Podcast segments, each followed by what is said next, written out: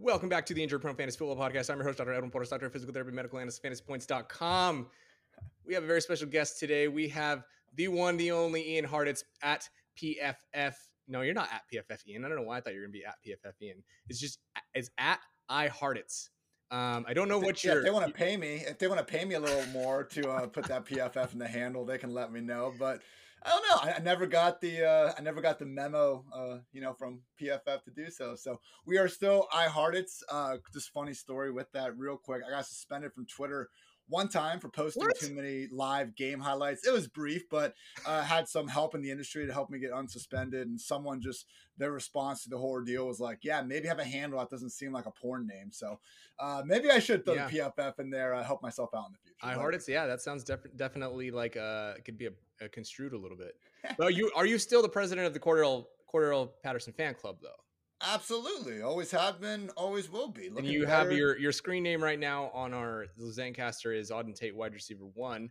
Um, it's also in your in your Twitter profile. Um, I'd like to know when you're going to give some running backs some love, man. Quarterbacks, anybody other than Drew Lock. You're obsessed with Drew Lock, but you all these wide receivers, Auden Tate. Uh, we still got to discuss the whole Amari Cooper. How is he only 21 years old? Like you, you love talking about wide receivers, but you give no other positions love. Are you actually a fan of the game? Do you actually love the game, or, or just Cordarrelle. Cordarrelle Patterson is a running back, so I don't know what the hell you're even talking Uh, about okay, there, fair. Edwin. Uh, I will say this, man. Like, I do have beefs with fantasy football about like how it kind of reflects on the game. Like the fact that you get a full freaking point per reception, uh, I don't think it adds up, man. Like I was looking at uh, some of the Patriots like old stats uh, the other day, and we always talk about like, oh, like hey, maybe this year they can get that LeGarrette Blount role. So I went back and looked at that year where LeGarrette Blount, 299 carries, runs for 18 touchdowns. He was the RB 15 in PPR points per game because it's a stupid freaking scoring system that just gives way too much weight to f- simply catching the ball, man. So, look, I played linebacker back in the day. I love defense. Those are real football players. How big are you, Ian? You played linebacker. with any of that kicker shit, but I appreciate the real football players out there. But I think the fantasy world needs to work on the scoring for them. I am uh six two and weighing about 213, 214 these days. Oh, you're a big boy, Ian. You look smaller on camera, man. No offense. No offense. No offense. I don't, man. Everyone's always trying to lose weight. Like I don't know. What what what if, what if, what if you walk outside and get attacked one day, man? I want to have a little get bit of a weight swole. advantage. You got to get swole, not not not lose weight. So, all right, man. Here's the real crux of the situation. Here's why I have you on the podcast. We have to get to the bottom of why you take an average of 36 hours during slow drives. We have to get to the bottom of it. We have to. I Everybody's losing. So, so just for the, for the listeners out there don't know, we had uh, a fantasy league last year with some with some heavyweights. We had some heavyweights in there. Uh, we had JJ Zachariason, Graham Barfield, uh, Rich Rebar. We had, we had some heavyweights in there, right? So everybody was giving Ian uh, a a really hard time. I think Ray gave you the hardest time, but then Ray came in second, I think, for his his on the clock time. So we got we got to know, man. Are you sleeping? Are you what are you? Are you smoking? What are you doing during this time when we could be drafting and hurrying the draft along? This we're gonna run that league back this year. I'm relatively certain I'm gonna make the executive decision that we're gonna have like a three hour clock.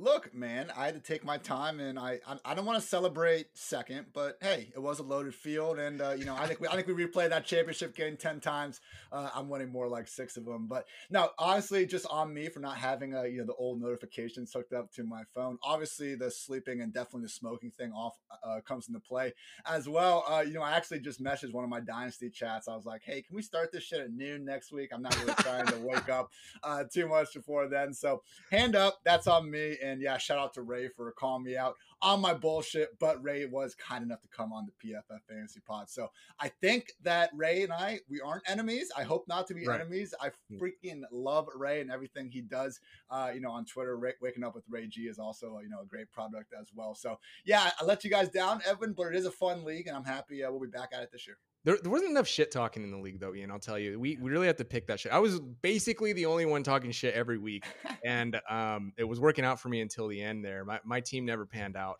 Um, should have. You are you're all lucky that it didn't. Ball didn't break my way. Um, I did those in the beginning when I had more time. I actually would put out just I record just like five ten minutes of me just talking shit about every team. I did that for two or three weeks, but uh, but I started to run short on time. I was trying to pick up the action, but you guys are also busy grinding. You're always grinding, so I want to know during your grind. Have you found the hidden fountain of youth that Amari Cooper has found? Amari Cooper, of course, is a 21 year old wide receiver now for the Cleveland Browns. I'm trying to like who's gonna be our next Amari Cooper? Just the guy that's always so young, and we're just waiting and waiting and waiting. Sam Darnold's still only like 23. Sam Darnold's gonna be one of them.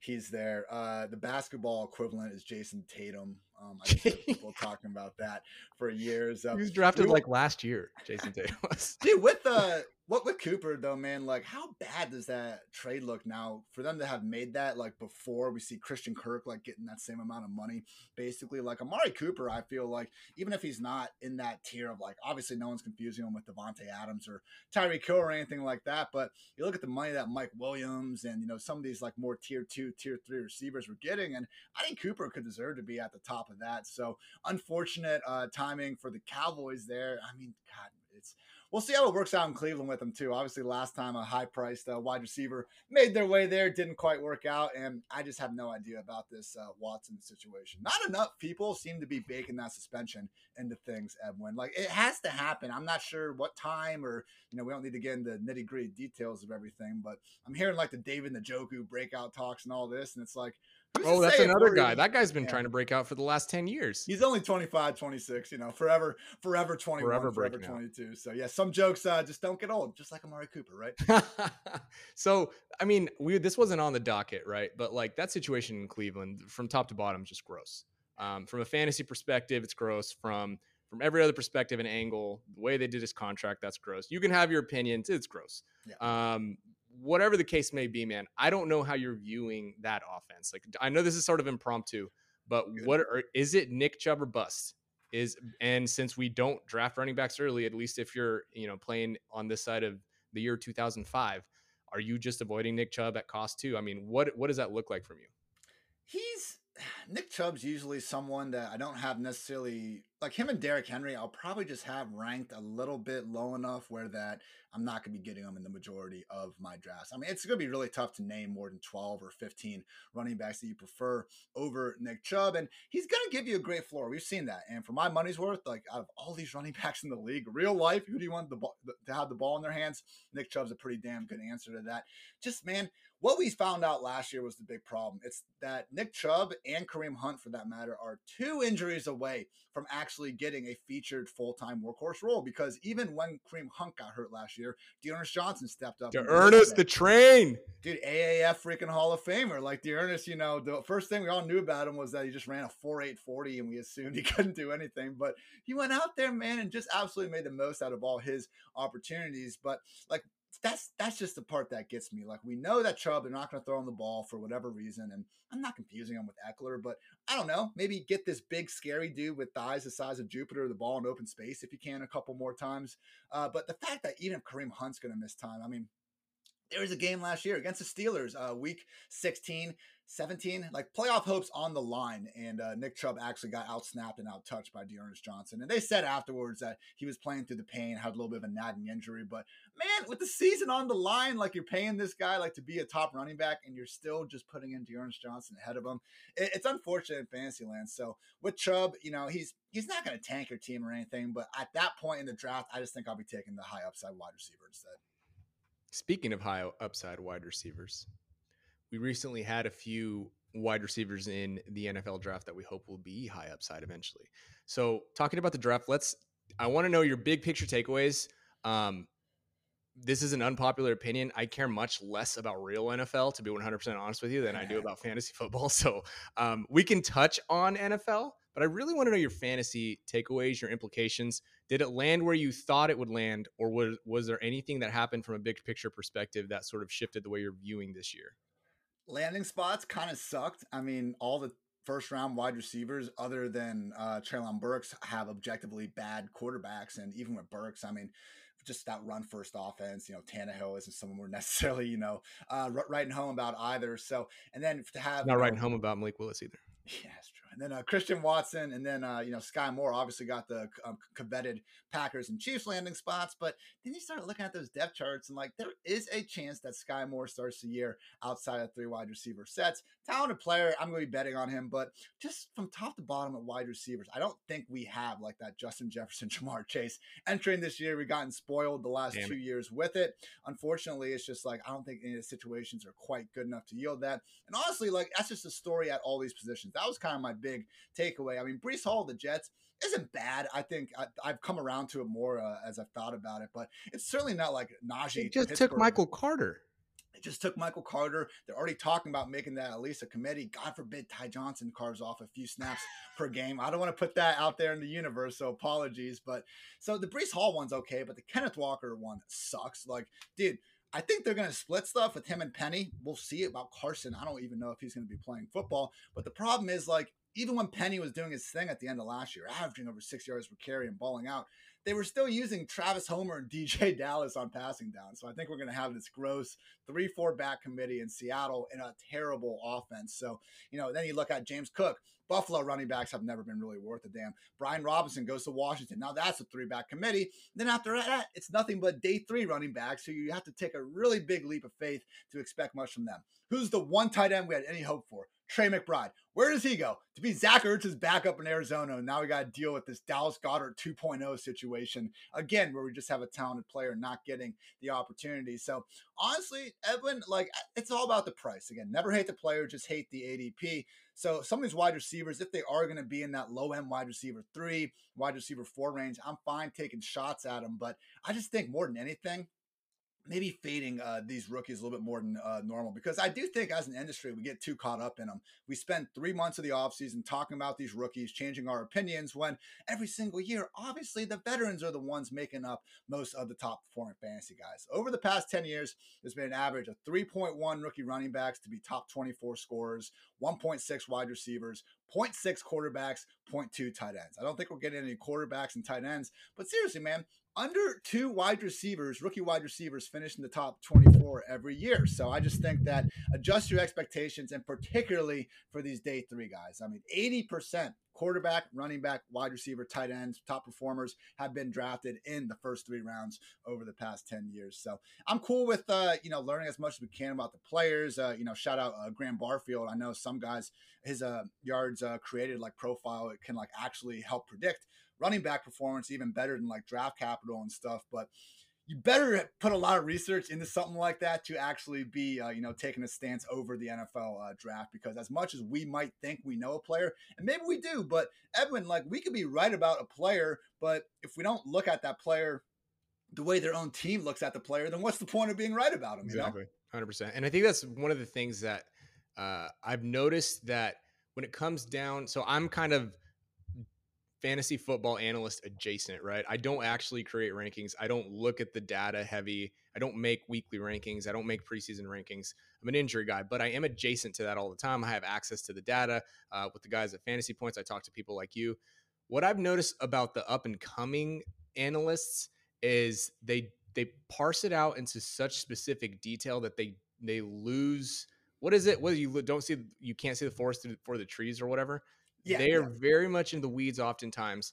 Um, and you can be right and you can be indignant about being correct about a player, about their breakout age, about whatever you think is going to predict their success. The bottom line is if Bill Belichick drafts you, Bill Belichick's got an idea of how he's going to use you. And 99% of the time, it's not the way that we want you to be used and it's not the way we predict that you'll be used. So honestly, man, it's always, it always comes down to talent and it comes down to situation.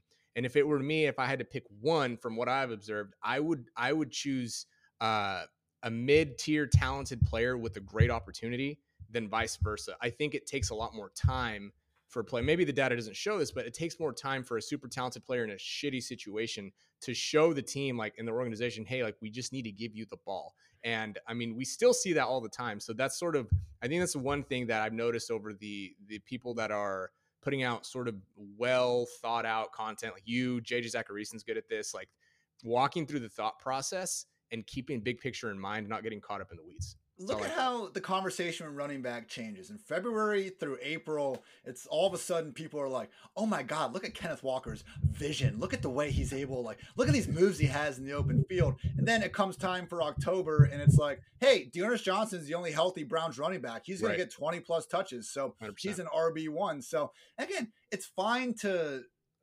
evaluate players and everything, but like, yeah, we just really, I just it's okay to have pre-draft ranks. Just be ready to adjust to them, and yeah, just yeah, don't get too lost in the weeds there because at the end of the day, especially for running backs, it just comes down to predicting uh, that volume. I mean, we I, I did a uh, I looked at it. Jonathan Taylor. This isn't a perfect. Uh, God. isn't perfect one for one. Jonathan God Taylor. Jonathan God Taylor. Exactly. But all right, he averaged like 5.6 yards per carry last year, something ridiculous. If you take three yards per carry off that, so if you take Jonathan Taylor from the league's best running back to the league's worst running back, he still would have finished as a top five fantasy running back. Now, you can talk about he wouldn't have scored the, the, same amount of touchdowns, you know, without that yards per carry and stuff. But he was that good because he got that many freaking touches. He caught a decent amount of passes, and he was in an offense that gave him that touchdown upside. So uh, it really is one of those things where, like J.K. Dobbins, like, yeah, I get it. He averaged six yards per carry. That's awesome. But just because we want him to separate from Gus Edwards and being the guy doesn't mean that's going to happen. So being really careful about, you know, yeah, trying to look at things truthfully, trying to say, hey, Bill Belichick for the last 10 years – hasn't featured really a single running back. I don't think Josh McDaniels is going to go to the Raiders and all of a sudden, you know, buy, buy away from that as well. So trying to uh, really prioritize what we objectively think is going to happen versus what we want to happen, which you would like to think we're doing that all the time, but I think sometimes uh, may- maybe just get a little bit too uh, stuck in the mind. Absolutely, hundred percent. So you kind of already answered the question of two guys that will make an immediate impact, which is it doesn't sound like any of them, right? Like you probably, it's unlikely that even a running back to make a, a, a super big dent late November, right? Or are we looking at? Are you looking at any one guy that you think might actually have a non-zero chance of being on some championship rosters come December, January? I think it's Breece Hall. I mean, he probably deserves to be in that top 20 uh, conversation from the get go. I mean, with the Jets, I do like Michael Carter, but look, I mean, Breece Hall just with having that 36 overall pick uh, draft capital, I mean, he is going to be the guy. Now, maybe it's more of a Javonte, Melvin Gordon situation where it's basically split down the middle, but this Jets offense is looking uh, actually pretty good, man. Like, we can talk about, like, should they have used that early of a second round pick on Breece Hall? Like, did they really need to add Garrett Wilson to the equation? I mean, hell, they drafted Jeremy Ruckert in the third round, who's a good overall tight end from Ohio State. But like, what did you just pay CJ Uzomah and Tyler Conklin $40 million for if you're going to be doing that? With that said, it's all more weapons for Zach Wilson to get the ball to. And man, like, the Zach Wilson just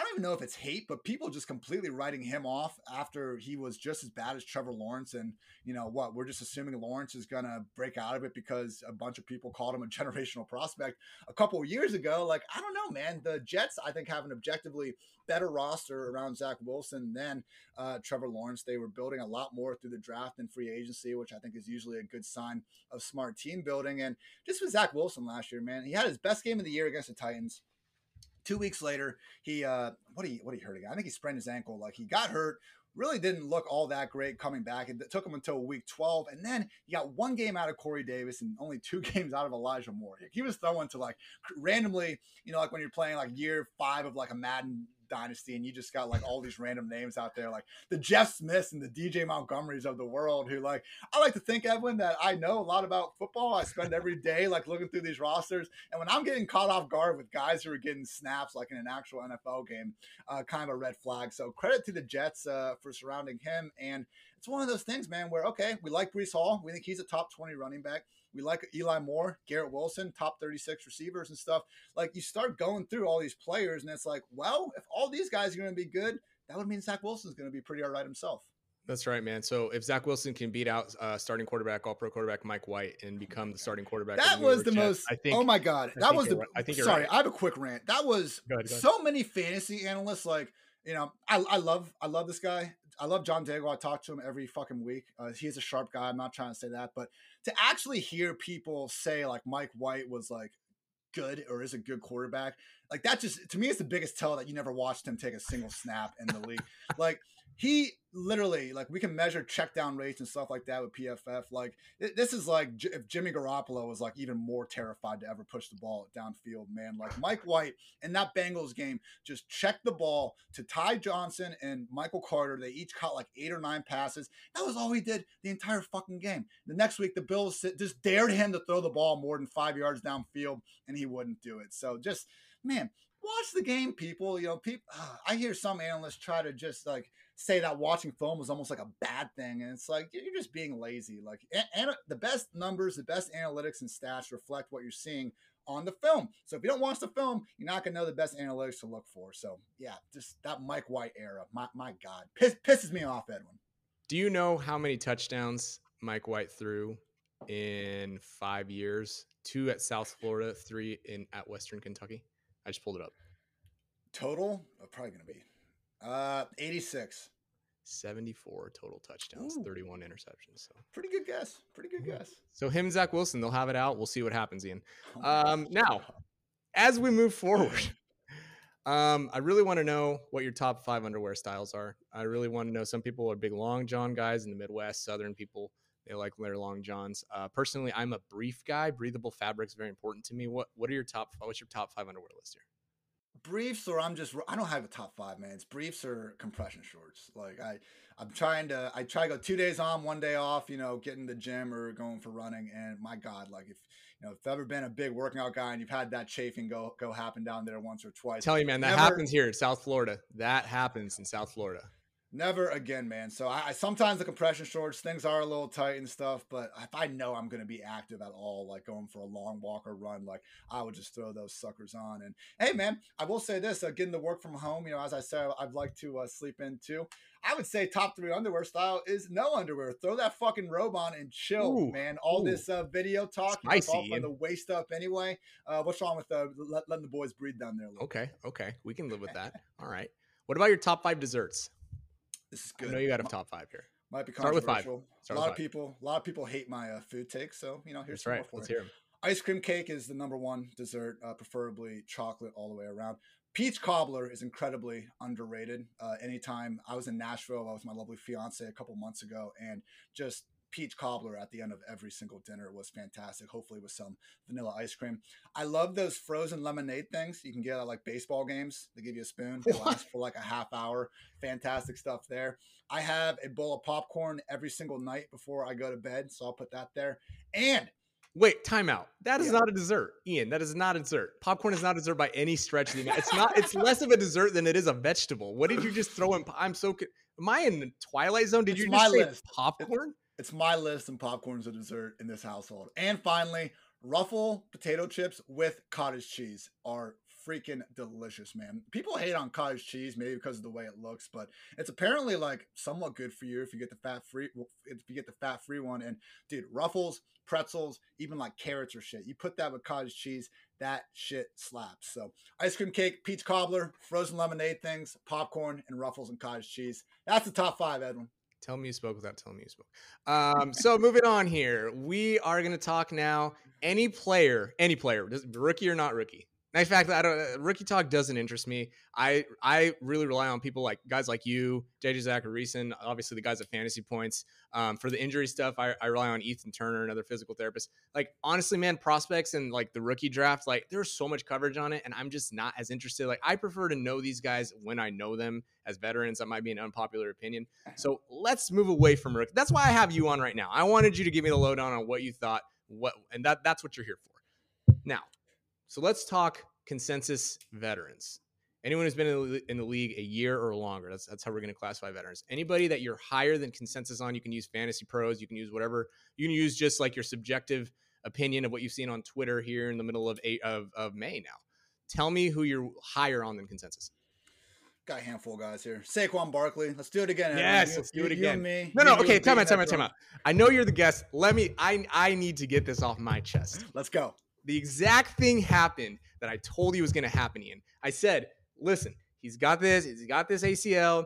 eh, He's got a pretty pretty uh, simple meniscus. It's he's got 10 and a half months to recover. They're going to build him up slowly. They're going to I have the the tweet pinned, Ian. So, and I told you, I said, I'm pretty sure I said it on your podcast too. I said, Ian, what's going to happen is he's going to get another injury or he's going to be on the shitty a shitty offense which by the way one of the historically bad offense the giants were a historically bad offense in 2021 historically right but i said they're going to build him up he has all world athleticism they hand him the ball or they throw it to him he's going to perform if you watch the game you saw him catch that little sideline that little sideline out route right that little wheel route Oh my uh, god. against the Saints. He still got it. He never lost it. Right here we are. Saquon pre ankle injury. This is this is pre ankle, right? So this is week one through what is this four? Yeah. This is his snaps. Forty eight percent of snaps, eighty four percent, eighty six percent, eighty nine percent. He went from week forty eight percent in week one to eighty four percent in week two. They immediately were like, yeah, that's going to quote unquote ease in it. And when Rappaport said they were going to ease him in, I said, yeah, right, whatever. They're going to ease him in. Mm. He he played eighty four percent of snaps in week two. You look at his targets from week one to week four. Uh, week one, he had three. Week two, he had three. Then he jumped from six targets and then seven targets, right? So his fantasy points went like this week one through four 3.7. This is PPR, 8.9, 21.4, 26.9. Then he hurt his ankle, Ian.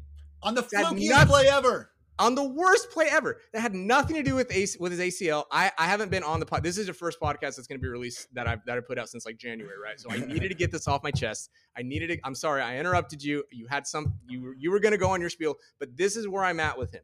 He is a guy that comes with some risk. He's had some injuries. It happens. He's also worth the upside.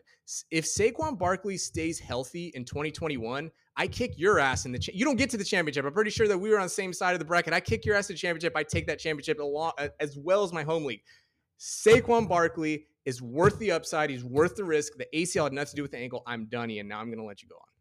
That's no, I mean, I mean, I can just echo exactly what you just said, basically, man, because that's that role we were chasing. Like it's 2022. Running backs don't get 300 plus touches anymore. They don't get to play on 80% or more of the offensive snaps, except in very rare instances, which is Saquon Barkley. So everything was working out until he freaking stepped on his teammate's foot, sprained that ankle again, came back, was losing too much time to Devontae Booker, and I get it. He did not look good. It was scary with, you know, Booker. I like talking about the NFL players like, you know, Zach Ertz and Dallas Goedert for years. You were never sure which one of them actually caught it until uh, the announcer said it.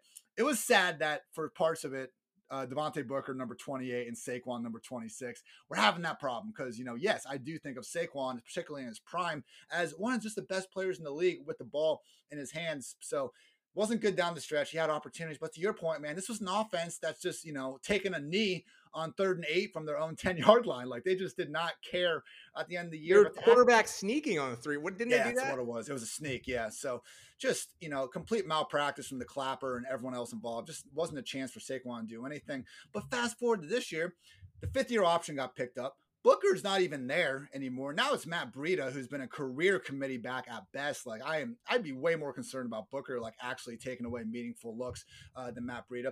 They didn't take a single running back in the draft. Like, what do you think is going to happen with Saquon? Are we going to write off a 25 year old Saquon Barkley because he sprained his ankle? On a terrible team like last year because that's what we're doing at this point. So, you know, if that's like the only thing you can say about Saquon Barkley going to next year is that he's going to get hurt and that's your reason for fading him, like miss me with that. Where's all that? Where all the people that are doing that were the same people that just didn't touch Joe Mixon last year because he was apparently going to get hurt. So, yeah. I get it. Saquon Barkley wasn't good last year, but like I was saying, like with him and uh, James Conner, honestly, like that's the big the only thing you can really say about their 2022 is that they're going to get hurt. They averaged the same yards per carry last year. Like Saquon was not good, but James Conner found himself in a, in a good offense, and he just got the touchdown uh, upside, which is certainly on the table for Saquon. All that receiving goodness. Brian Daboll now being the head coach, I'm expecting the offense to be better. I mean, for once, man, the Giants have gone through this whole offseason, at least with how they built the coaching staff and everything. I like the move so far. So Saquon, we don't need to draft him in the first round anymore. So it's not even like Saquon burned me the last two years. Like I'm not making that mistake again. Like you don't have to make that mistake again because he's cheaper. So if you can get Saquon round three, man, I am doing that every single three, oh time. Oh my god, eat that up. I'll eat that up every time. Now, also a couple other running backs that are just awfully affordable. That's the big thing with this. And sometimes, you know, uh, I'll be talking on my podcast and I'm talking about uh, just how like a wide receiver is a value because they're, you know, being going as like the wide receiver 56. And I think they're more like a wide receiver three. But all that goes up on like the, the quote graphic tweet is like, oh yeah, Ian loves uh, you know Curtis Samuel this year. Everyone's like, oh yeah, like that. that's the wide I do love that. you But so, you do you not have access to this this guy or girl who puts these tweets up? I you don't have their number. You got to get their number, man. You got you got to let I got to figure something out. Anyway, three running backs. I think based on their value, we can get behind this year. Yes, Clyde Edwards-Helaire. Last two years, he's been the RB 25 and the RB 29 on a per game basis, which sucked because we had to draft him as a top 15 running back. This year, he's going as like the RB 25 to RB 30 again. They don't have the two guys that were stealing away targets. Like, this is a top five offense in terms of available running back targets, which was the whole reason why we got behind Clyde in the first place, was the hope that he would be getting these targets. That was what he was lauded for outside of LSU. Now, who is his competition? Ronald Jones, the single worst pass catching running back in the league, arguably. We don't have Tyreek Hill there anymore. It makes all the sense in the world for Clyde Edwards Helaire to finally get the targets that has been preventing him from being a top fantasy running back in the first place. And you don't have to use a freaking top three pick on him anymore. You can legitimately get him probably in round five or round six. So Clyde Edwards Helaire makes sense where he's going.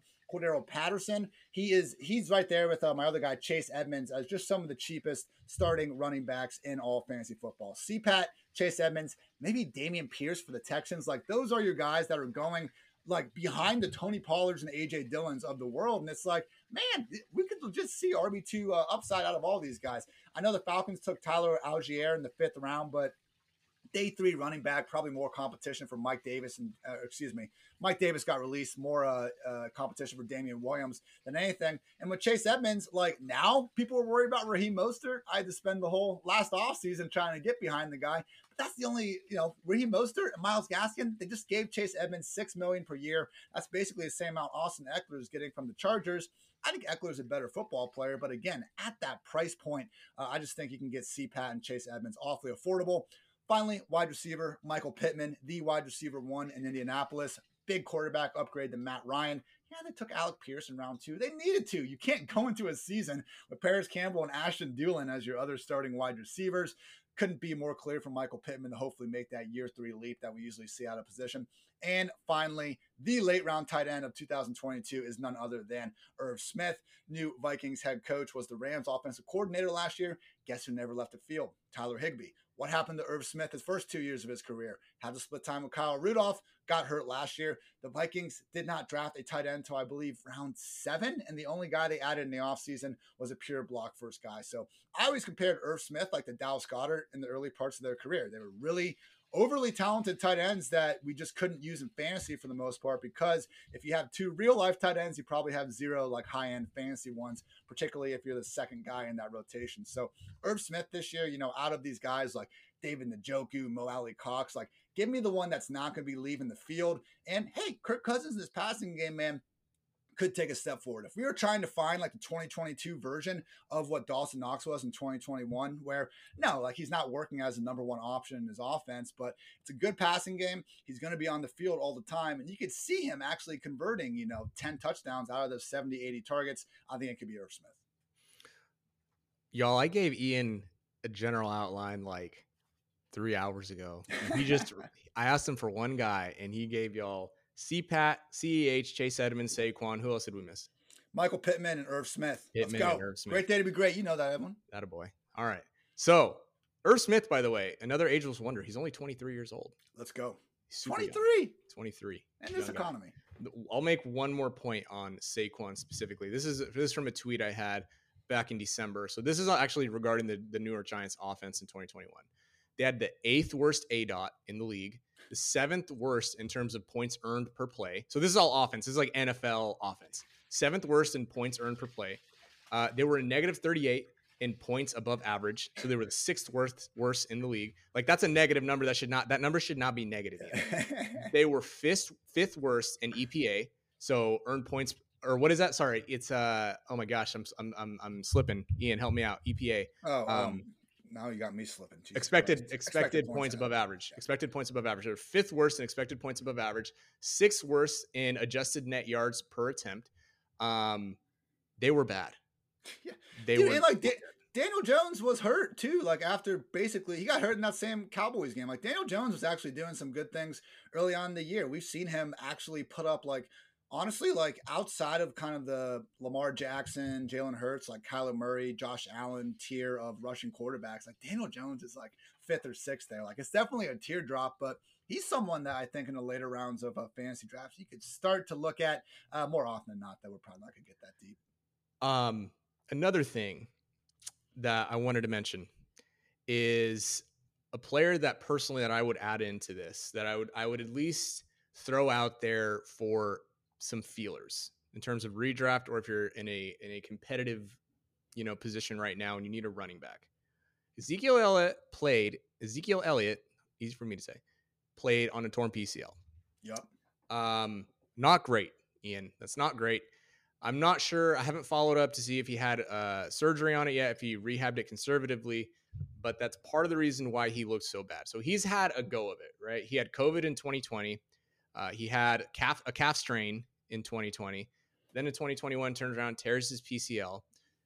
He's looked bad, and I, he's been bad, and he's not produced. And you might not take him as like your number one guy, right? But he's in the same. I view Zeke in a very similar way maybe to a lesser extent, as I view Saquon. I think he could be someone that surprises this year. Um, and Tony Pollard again is injured for whatever reason, doesn't doesn't work out with Tony Pollard, is he's going to start to take over that volume. I think Jerry Jones still views him as you know, oh, I paid this guy this much money, I need to give him the ball, right? Whether that's right or wrong. I think Ezekiel, Ezekiel Elliott is getting slept on a little bit, and he's kind of lulled us to sleep the last two years. And again, I'm not saying he's going to be an earth, you know, shattering league winning back, but I do think he can get some value based on what the perception is. I'd have to look at his ADP. Dude, he is again like Saquon. We can get Zeke in round three or four, even. Like people are higher on Saquon than Zeke because of what you said. Like it's weird how guys like Derrick Henry and D'Andre Swift they got hurt and they just couldn't play, and we just kind of give them a pass. We're like, oh, you know, look how good they were before they got injured. Whereas someone like Zeke or Cordarrelle Patterson, who sprained his ankle against the Cowboys and wasn't as good when he came back from that, like the guys tough. They're tough and they play through the injury and they're not as good because they're playing through a painful injury. And now we just like just completely disregard what they were able to do before. Zeke in weeks one through 10, prior to suffering that PCL injury last year, overall RB7, RB8 on a per game basis. I mean, he gets shut down against the Buccaneers in week one. They shut down every running back. They that's like their entire. That's why Dak threw for freaking 500 yards because you know why. Did you see how quick those holes closed? I watched some of that film. Did you see how quickly those holes were closing? It was yeah, it was man. bananas. It was the bananas. one thing that stuck out to me that game though. He beat Devin White, one of the fastest linebackers, to the corner on one of those plays. Man, like the thing with Zeke is people are unable to give him credit because the contract's so egregious. Like it's just a shame. I mean, he's gonna retire. I mean, I don't know when he's going to retire, but he whenever he leaves the Cowboys, he's going to be their third best running back in, in their history, behind only Emmitt Smith and Tony Dorsett. Like he probably already is at that point. But I think so many people are just going to look at him and be like, "Yeah, but they shouldn't have paid him that much." Like, come fantasy bros on. Those are the fantasy, fantasy bros. bros. and it's like salary cap bros, and like, oh, you know, you can't. Yeah, yeah. And unfortunately, my company, uh, you know, PFF, love you guys, appreciate the paychecks, but you know, can we just talk about a running back without immediately being like, but yeah, he's overpaid, you know, like what? So the perfect scenario for every team is like getting an undrafted rusher that you just never extend or give any money to, man. I've been a big fan of uh, potentially like get rid of the salary cap. If billionaire owners want to pay more money to these players, like make it a free market, right? Make it a free market. And you can say that's going to mess up with the competitive balance. Uh, I don't know. There's more parity in baseball and some of these other leagues that don't have a salary cap to begin with. Different sports it's going to help the big markets, but if if the like that's what we're worried about. Like, I don't know. If the one positive is a bunch of players getting paid more money, and the other one is like maybe we're gonna have a competitive balance issue, like let's find out. So love that call on Zeke. And uh yeah, 90 million reasons why the Cowboys. Same That's thing right. with uh, Zeke and Clyde Edwards Helaire and Saquon Barkley, man. They are the lead running backs, particularly for the Chiefs and Cowboys. We have a very good offense, and it's just like are you really going to bet that these players are so bad that they're just going to have all this volume and not make a use out of it? Because, you know, I, have run these numbers. I'll, I'll, do it again this year. Evan, don't have them right in front of me, but like if you can get over 250 touches in a season as a running back, you finish as a top tier running back. Like we have a couple like three out of 50 examples of them not doing it. But you just to make that leap, man, we shouldn't be in the business of like confidently predicting exceptions. And that's what you're doing if you're completely fading Ezekiel Elliott this year. Who you lower on, Ian? I'm lower on Jalen Waddle, Diontae Johnson. Those are the two, and Juju Smith Schuster. Those are my big three wide receivers. With Waddle and Diontae, they kind of fall in the same thing with me, where I, I think they're both good to very good wide receivers. But damn it, Edwin, I don't like doing efficiency studies and seeing these guys at the absolute mm. bottom in terms of like yards per reception, you know, yards per target. It's just brutal. And we can talk through why. I get it. These were limited offenses with limited quarterbacks and everything. And I do think generally these players earn targets, but there's also a case to be made like these were these were offenses that didn't really have anywhere else to go with the ball, and now we have major changes. Like we really think Tua is going to enable two top 15 PPR wide receivers. Man, I don't, I don't. And Waddle right now is being drafted that way. So I'm fine with Tyreek Hill, but I think with Waddle, we're just making a big leap of faith of him with Tua getting this new role and just, you know, emerging as someone that's going to all of a sudden be able to return top 12 value. So Waddle, if you would have asked me if we would have done this a year ago, I think we did, Edwin, I probably cited Waddle as someone I was higher on because he was going as like the wide receiver 48 before the draft. And it was insane to me. But now we are having to buy him so much closer to his ceiling than his floor. I'm out. And same thing with Diontae Johnson. Ben Roethlisberger was not good. I get that. Mitch Trubisky, Kenny Pickett, not guaranteed to be upgrades. This was also, I believe, the Steelers last year. They had the third most wide receiver targets and they had the eighth highest pass play rate in the league. Like, we could be looking at a run first offense. And who's to say if Diontae is still going to be the one over Chase Claypool or George Pickens, who I think are also talented guys? We got Najee and Pat Freiermuth is soaking up targets. Like, this is a crowded offense. And I don't love when I see Diontae, again, literally working as like a bottom 10 wide receiver in terms of yards per target over the past few years.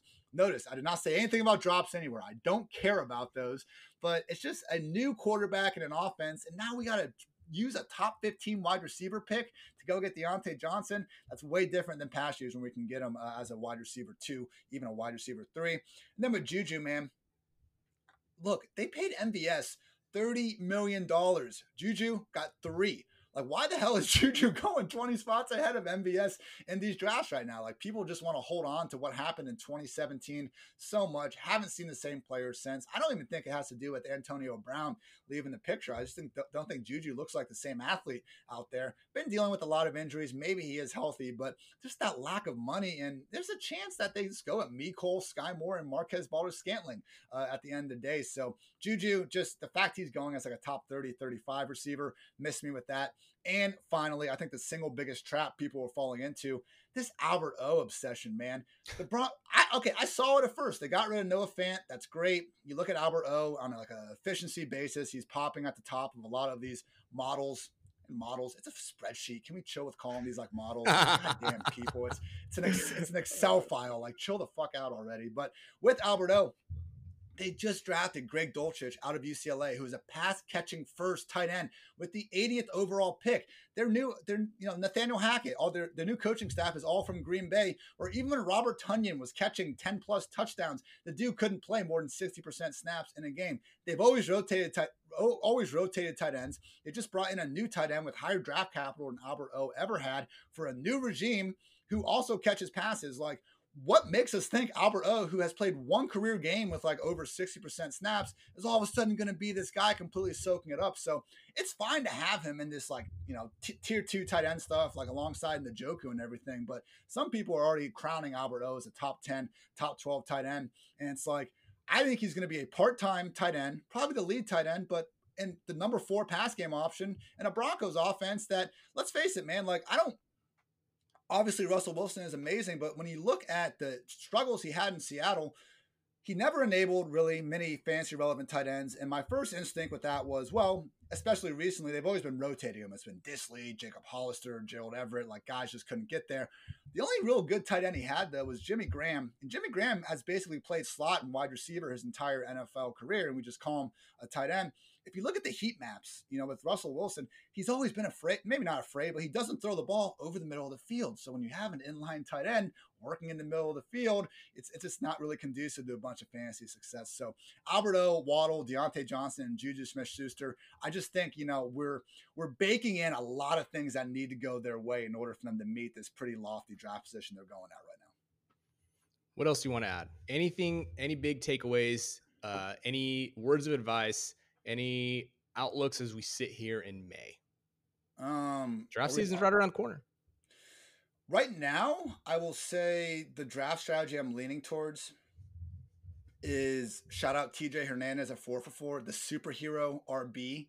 You go either your first two or first two picks, or maybe two out of the first three. You get those running backs from there. Start attacking wide receivers. I think I'm out on the early tight ends this year. There are just enough concerns with each uh, that I don't think it necessarily warrants uh, trying to go get that early exposure. And, you know, famous last words, we do say this every year, but I do think kind of that tight end one borderline uh, has enough worthwhile dart throws to hopefully go get someone.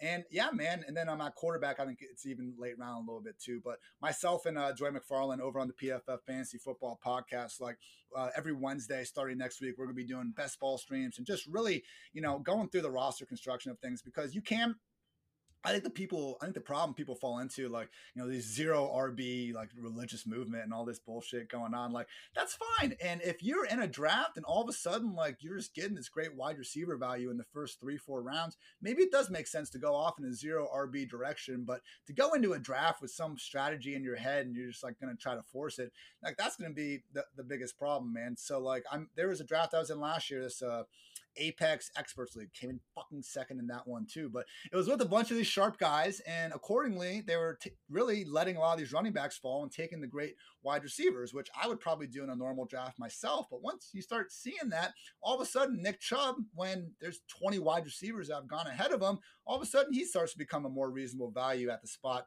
uh, that he's being priced at. So really, just being willing to change your draft strategy based on what's happening in the draft and then realizing like by round seven to 10, like what kind of players you need to get to fill your positions before drop offs come. I think that's uh, what we're really focusing most on uh, providing this year. So, so far, so good. And uh, I'm just happy we got some landing spots for these rookies and we can move on, Edwin. What top five hangover cures do you have to give? This is actually great because it's specifically five. First of all, um, I think if you can have sex first thing waking up, man, it's just oh, gonna wow. All right. really helps you. You know, it's Good gonna make any morning better, but particularly when you are hungover, you know, just get that one out of there. After that, definitely, you know, get into my marijuana stash ASAP. Again, you know, usually something that helps more days, even when you're not hungover. But particularly in this instance, I want at least two Gatorades or Pedialyte. They're actually making like Pedialyte Gatorades now, which is actually pretty fire. Uh, get that hydration going again.